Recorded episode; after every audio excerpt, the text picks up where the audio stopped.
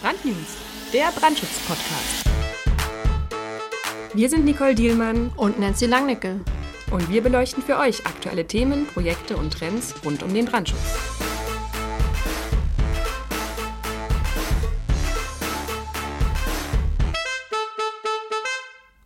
Herzlich willkommen zu unserem Podcast zum Thema Holzbau.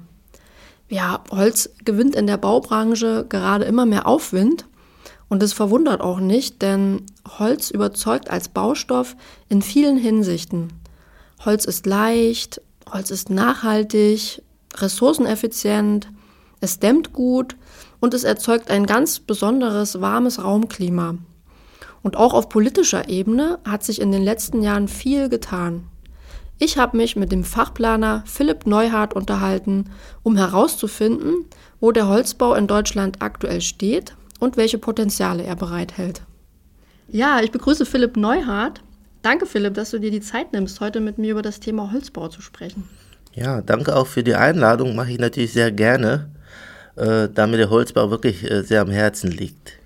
Ähm, welche Erfahrung hast du denn mit dem Thema und inwiefern engagierst du dich für den Holzbau? Na, ich bin jetzt eigentlich, äh, seitdem ich im Brandschutzbereich tätig bin, es sind jetzt bald sieben Jahre, engagiere ich mich und setze mich mit dem Thema Holzbau oder Brandschutz im Holzbau auseinander. Äh, ich finde es einfach wichtig für die Umwelt und auch für die nachfolgenden Generationen, äh, dass man nachhaltig und ressourcenschonend baut. Äh, ich habe in den letzten Jahren eigentlich ausschließlich mit dem Thema Holzbau im Brandschutz gearbeitet, habe einige Brandschutzkonzepte geschrieben, habe auch in den Leistungsphasen 5 und 8 äh, mitgewirkt, also in der Ausführungsplanung, auch in der Bauüberwachung und habe mir dann natürlich äh, einiges an, an Erfahrungen oder durfte einiges an Erfahrungen sammeln. Mm, Holz sieht ja nicht nur schön aus, es hat ja auch äh, viele Vorteile. Ähm, welche sind denn das? Kannst du uns das kurz zusammenfassen? Ja, Holz hat einige Vorteile, nicht nur aus ökologischer Sicht, sondern auch aus statischer Sicht. Äh, aus ökologischer Sicht ist es natürlich ein nachwachsender Rohstoff, äh, ressourceschonend. Die Produktion ist äh, energiesparend und man darf auch nicht die besondere Raumatmosphäre vergessen, die bei sichtbaren Holzbauteilen einen schönen Nebeneffekt bildet. Statisch hat es einfach den Vorteil, dass es leichter ist als die Massivbauweise und dadurch natürlich für gerade für Nachverdichtungen und Aufstockungen natürlich der ideale Baustoff ist. Mhm. Ähm, wie verbreitet ist denn der Holzbau aktuell in Deutschland? Kannst du uns da ein paar Zahlen nennen? Also meines Wissens nach sind es nur ein bis zwei Prozent des Gesamtbauvolumens, äh, was wirklich nicht viel ist. Äh, aber es wird, es werden stetig mehr mehrgeschossige Holzgebäude in ganz Deutschland, in allen Bundesländern gebaut und äh, es ist jetzt schon seit Jahren wohl so, dass es stetig mehr werden. Lass uns mal einen kleinen Exkurs in die rechtlichen Vorgaben machen. Im Einfamilienhausbau hat sich Holz ja schon lange etabliert. Beim mehrgeschossigen Bauen mit Holz hat ja jede Landesbeordnung ihre eigenen Vorschriften. Da hat sich aber in den letzten Jahren viel bewegt. Kannst du äh, uns kurz erläutern, was sich da getan hat? Ja, das stimmt. Also es haben sich mittlerweile einige Landesbauordnungen, äh, unter anderem Berlin, Hamburg, Baden-Württemberg und Nordrhein-Westfalen, äh, den mehrgeschossigen Holzbau vor allem in der Ge Gebäudeklasse 5 geöffnet haben. Äh, Hessen kommt auch noch dazu. Da hapert es aber noch im Moment ein bisschen in der Umsetzung und auch das Bundesland Bremen plant ebenfalls Gebäude in der Gebäudeklasse 5 in Holzbauweise bauordnungsrechtlich zuzulassen. In diesen Bundesländern ist es dann möglich oder wird es eben möglich sein, unter bestimmten Randbedingungen auf eine Brandschutzbekleidung in der Gebäudeklasse 4 und 5 verzichten zu können. Dies erweitert den Anwendungsbereich des Holzbaus natürlich erheblich und ist auch politisch so gewünscht. Welche Spielräume ergeben sich denn daraus? Naja, Spielräume ist äh, schwierig zu sagen. Man kann halt dadurch, dass man äh, äh in der Gebäudeklasse 5 in Holzbauweise bauen äh, darf, äh, natürlich mehr Holz äh, verwenden. Man kann sichtbare Holzoberflächen zeigen, was oft von den Bauherren und den Architekten auch gewünscht wird. Und insgesamt ist es natürlich äh, für den Holzbau positiv, äh, wenn man auch in Gebäudeklasse 5 äh, bauen darf. Das Ganze gilt natürlich auch für die Gebäudeklasse 4 und nicht nur für die Gebäudeklasse 5. Glaubst du, dass äh, die anderen elf Bundesländer diesem Beispiel folgen werden? Ja, glaube ich schon. Äh, wie schon gesagt, es ist ja politisch gewünscht und äh, es werden auch immer mehr, also fast äh, jährlich kommen Bundesländer dazu jetzt. Und äh, die Tendenz zeigt ja auch, dass äh, in, in allen Bundesländern in Deutschland äh, mehrgeschossige Gebäude in Holzbauweise in der Gebäudeklasse 5 errichtet werden. Also es ist ja so, dass in der Regel tragende und raumabschließende Bauteile in Gebäudeklasse 4 durch eine Brandschutzbekleidung gekapselt werden müssen. In Gebäudeklasse 5 dagegen müssen Bauteile feuerbeständig ausgeführt werden. Das schließt den Holzbau an sich ja erstmal aus. Trotzdem kann man ja, wie du gerade gesagt hast, mittlerweile in einigen Bundesländern in Gebäudeklasse 5 in Holzbauweise bauen und in Gebäudeklasse 4 dementsprechend auch ohne Kapselung. Ähm, ja, welche Möglichkeiten gibt es denn dabei, die Schutzziele einzuhalten? Also über ein ganzheitliches schutzzielorientiertes Brandschutzkonzept, zum Beispiel im Rahmen der Genehmigungsplanung, kann man nachweisen, dass das vorgegebene Sicherheitsniveau der Landesbauordnungen äh, angehalten wird. Äh, dies kann über verschiedenste Kompensationsmaßnahmen äh, bei Abweichung von der Landesbauordnung erfüllt werden. Zum Beispiel kann man mittels Abbrandberechnung die Feuerwiderstandsdauer vom Holz äh, nachweisen. Noch weitere? Naja, es gibt natürlich anlagentechnische Kompensationsmaßnahmen, wie zum Beispiel Löschanlagen, die natürlich eine sehr gute Kompensationsmaßnahme darstellen, da ein Brand erst gar nicht entstehen kann. Äh, die sind aber meistens ziemlich teuer und das will man auch nicht wirklich. Äh, oder Brandmelde, Alarmierungseinrichtungen, wie zum Beispiel Brandmeldeanlage, funkvernetzte Rauchwarnmelder, sowas kann man alles äh, ganz gut als Kompensationsmaßnahme benutzen. Aber es gibt auch andere bauliche Kompensationsmaßnahmen. Zum Beispiel kann man die Größe von den Nutzungseinheiten begrenzen oder man äh, beschränkt die sichtbaren Holzoberflächen. Ein gutes Rettungswegsystem ist zum Beispiel auch immer ganz gut. Äh, bei der Holzfassade zum Beispiel ist so das klassische Mittel äh, Brandsperren aus oder Brandschürzen, sagt man auch, aus Stahlblech einzubauen, um die Brandweiterleitung in der Hinterlüftungsebene zu verhindern und auch über die äh, Holzoberflächen. da gibt es auch aufschäumende Mittel in der Hinterlüft für die Hinterlüftungsebene. Also Kompensationsmaßnahmen stehen eigentlich ausreichend zur Verfügung, um den Holzbau genauso sicher zu machen oder gleichwertig zu machen wie den Massivbau. Mhm. Also das sind ja eine Menge äh, Möglichkeiten, die du da aufgezählt hast. Wie wichtig ähm, ist es denn generell beim mehrgeschossigen Holzbau, sich frühzeitig einen Brandschutzexperten an die Seite zu holen?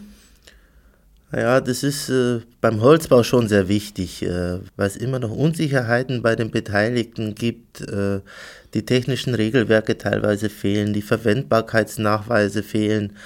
Von daher ist es wirklich ganz wichtig, äh, schon in der Vorplanung sich an den Tisch zu setzen mit den entsprechenden äh, Fachplanern, Architekten, auch Feuerwehr, Bauaufsichtsbehörde äh, damit man da eventuell schon mal so seine brandschutztechnische Vorplanung vorstellt, eventuell eine Machbarkeitsstudie vorstellt, damit natürlich der Bauherr und die anderen Projektbeteiligten alle so eine Planungssicherheit haben.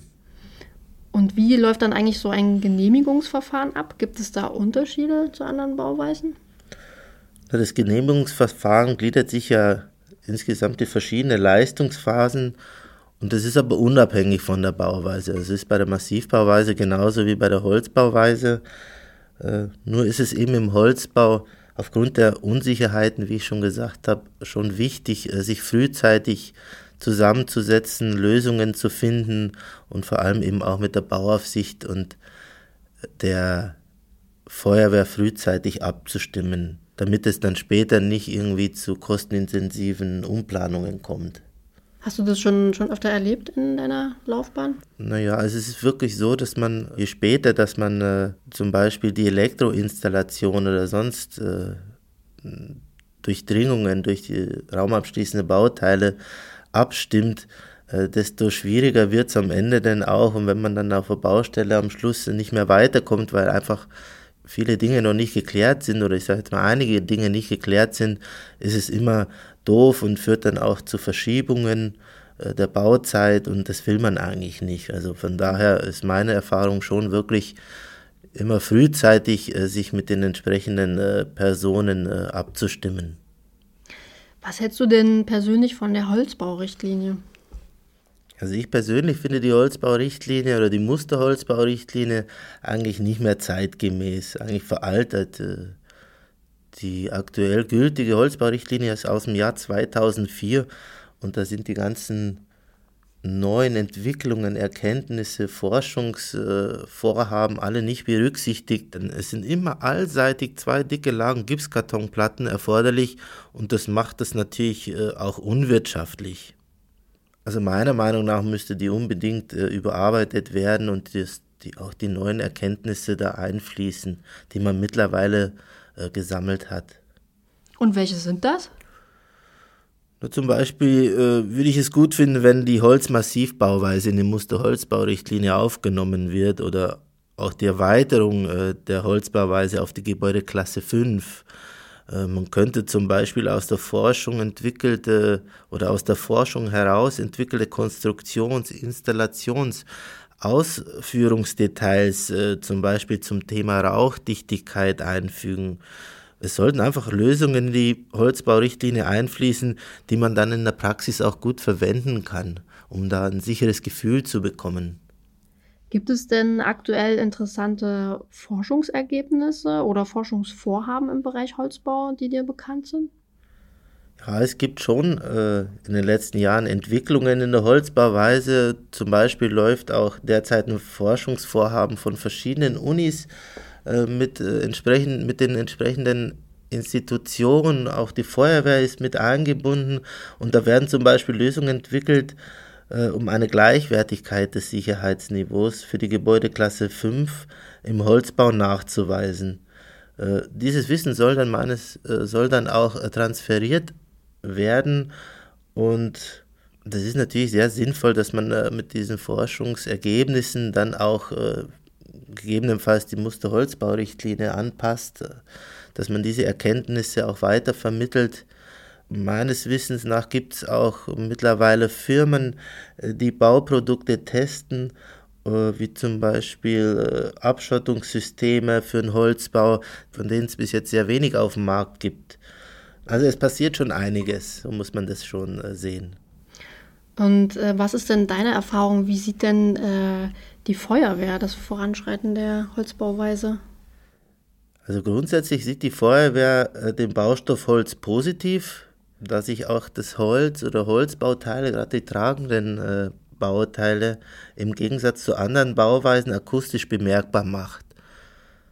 Im Detail bestehen allerdings dann schon wieder Befürchtungen, vor allem in Bezug auf Hohlraumbrände, äh, was für die Feuerwehr äh, sozusagen die Urangst darstellt und im schlimmsten Fall natürlich auch Bau, ein Bauteilversagen äh, mit sich in sich birgt und so zum Einsturz des Gebäudes führen kann. Zudem ist natürlich die Leistungsfähigkeit der Feuerwehr ganz wichtig, weil es natürlich einen Unterschied ausmacht, ob man in der Großstadt mit einer bestimmten Mannstärke zum Brandgeschehen fahren kann und mit einer guten Ausrüstung ausgestattet ist oder eben ob man auf dem Land ist, da wo vielleicht nicht so viele Feuerwehrleute zur Verfügung stehen. Also das muss man schon auch noch berücksichtigen, aber grundsätzlich äh, steht die Feuerwehr dem Baustoff Holz schon positiv gegenüber. Mhm. In welchen Bereichen hat denn der Holzbau in den letzten Jahren zugenommen? Kannst du da einen Trend feststellen? Ja, also ich, ich würde sagen, natürlich hauptsächlich im Wohnungsbau äh, wird mittlerweile viel oder wird einiges in, in Holzbauweise errichtet, auch die Dachaufstockungen, da ist ja der Holzbau prädestiniert dafür. Also da passiert schon ganz viel. Äh, was auch auffällig ist, dass natürlich auch sinnvollerweise Schulen und Kitas Bürogebäude immer öfter in, in Holzbauweise errichtet werden, weil es natürlich eben diese besondere Raumatmosphäre äh, gibt im Holzgebäude und das ist natürlich äh, für Menschen, die sich viel, viele Stunden am Tag in oder dauerhafte Gebäuden aufhalten, natürlich eine ganz äh, tolle Raumatmosphäre. Gibt es äh, Holzbauprojekte, die du besonders beispielhaft findest? Und wenn ja, welche sind das und warum? Na, derzeit, äh, ich bin mir jetzt nicht mal ganz sicher, ob das schon fertig ist, das Gebäude, oder gerade in der Endphase ist. Äh, da wird in Heilbronn in Baden-Württemberg das erste Holzhochhaus äh, errichtet und das finde ich natürlich schon ganz spannend, weil man da einfach sehen kann oder ablesen kann, was wie leistungsfähig das Material Holz eigentlich wirklich ist. und das zweite, was mir jetzt noch so spontan einfällt, ist Aufstockung in Holzbauweise auf einem Parkhaus in Berlin. Da ist natürlich das Spannende, dass man da Flächen quasi generiert hat, äh, die in den Innenstädten ja immer weniger werden und man da quasi Platz gefunden hat, um da eine Aufstockung in Holzbauweise zu errichten. Und das wird auch die Zukunft, denke ich, sein oder ein Teil der Zukunft, dass man solche Flächen, die im ersten Eindruck äh, nicht bebaubar sind, dann bebaubar gemacht werden. Und da ist natürlich eben der Holzbau ideal dafür. Mhm. Du meinst das äh, Skypark-Projekt mit dem? Genau, das Skypark-Projekt, Projekt, das ja jetzt auch fertig geworden ist, das hat auch noch den Vorteil, dass es in Modulbauweise gebaut worden ist, also eine mhm. schnelle Bauweise, das auch ein Vorteil vom Holzbau ist.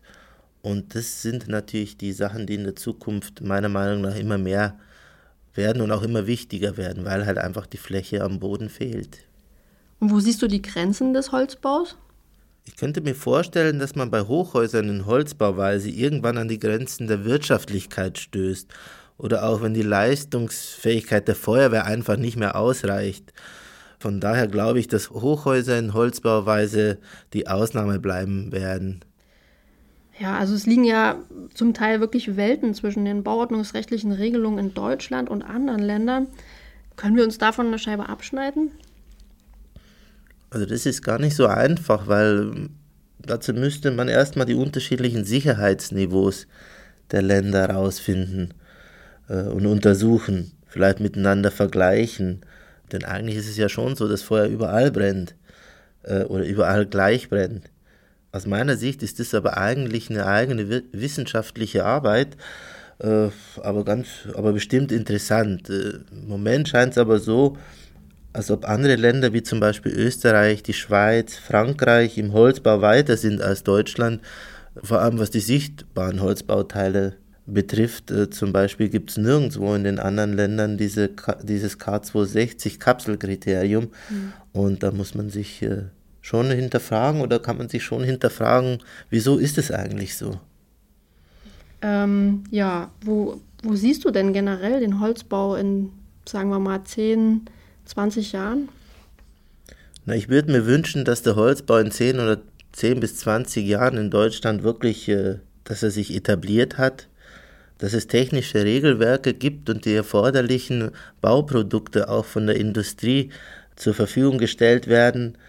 Äh, ich könnte mir vorstellen, dass es äh, so einen bauweisen Mix geben wird, in dem die Vorteile der unterschiedlichen Bauweisen miteinander verbunden sind wo ich noch großes Potenzial sehe, ist die, ist die Kombination zwischen Holzbau und Lehmbauweise. Also da denke ich, wird sich auch in den nächsten Jahren viel tun. Und ich hoffe eben auch, dass es äh, stetig mehr wird und dass sich die Bundesländer auch weiter dem Holzbau öffnen. Mhm. Zumindest die, die es bis jetzt noch nicht getan haben. Mhm. Was wünschst du dir denn von der Politik, damit sich der mehrgeschossige Holzbau in Deutschland äh, noch besser etablieren kann? Also die Politik geht meiner Meinung nach schon den richtigen Weg äh, und in die richtige Richtung, da das nachhaltig und ressourcenschonende Bauen politisch äh, gewünscht ist. Meiner Meinung nach müssen jetzt eben die technischen Regeln angepasst werden, zum Beispiel, dass die Musterholzbaurichtlinie dem aktuellen Forschungsstand äh, angepasst wird, die Industrie muss äh, brandschutzgeprüfte und zulässige Bauprodukte auf den Markt bringen. Äh, und dann hat der Holzbau aus meiner Sicht auch eine positive Zukunft und, und kann auch dann mal richtig durchstarten. Ja, vielen lieben Dank, Philipp. Das war sehr informativ. Ähm, hat Spaß gemacht. Ja, wir verabschieden uns an dieser Stelle. Vielen ja. lieben Dank. Danke auch, äh, habe ich gerne gemacht und vielen Dank fürs Zuhören. Tschüss. Tschüss. Ja, das war unser Podcast zum Brandschutz im Holzbau. Ich hoffe, ihr konntet einiges mitnehmen. In einer der nächsten Folgen vertiefen wir das Thema nochmal und sprechen mit Professor Jochen Cefuß über den aktuellen Stand der Forschung. Professor Cefuß beschäftigt sich schon seit vielen Jahren mit dem Brandschutz von mehrgeschossigen Holzgebäuden und hybriden Bauweisen und er leitet Forschungen dazu am Institut für Baustoffe, Massivbau und Brandschutz an der TU Braunschweig. Seid gespannt! Und zu guter Letzt noch eine Werbung in eigener Sache. Am 12. August startet die diesjährige Ausbildung zum Fachplaner für vorbeugenden Brandschutz in Berlin an unserer HAP Berlin U. Das Besondere an unserer Ausbildung ist der starke Bezug zur Praxis. Unsere Referenten sind Experten, die täglich mit Brandschutznachweisen zu tun haben, täglich Brandschutznachweise schreiben oder sich mit Ingenieurmethoden beschäftigen es gibt Workshops, Planspiele, Exkursionen und ein Feuerlöschtraining. Und das alles in kleinen Gruppen und mit vielen praktischen Beispielen.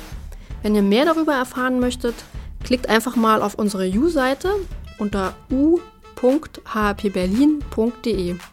Wir freuen uns auf euch. Bis dann. Tschüss.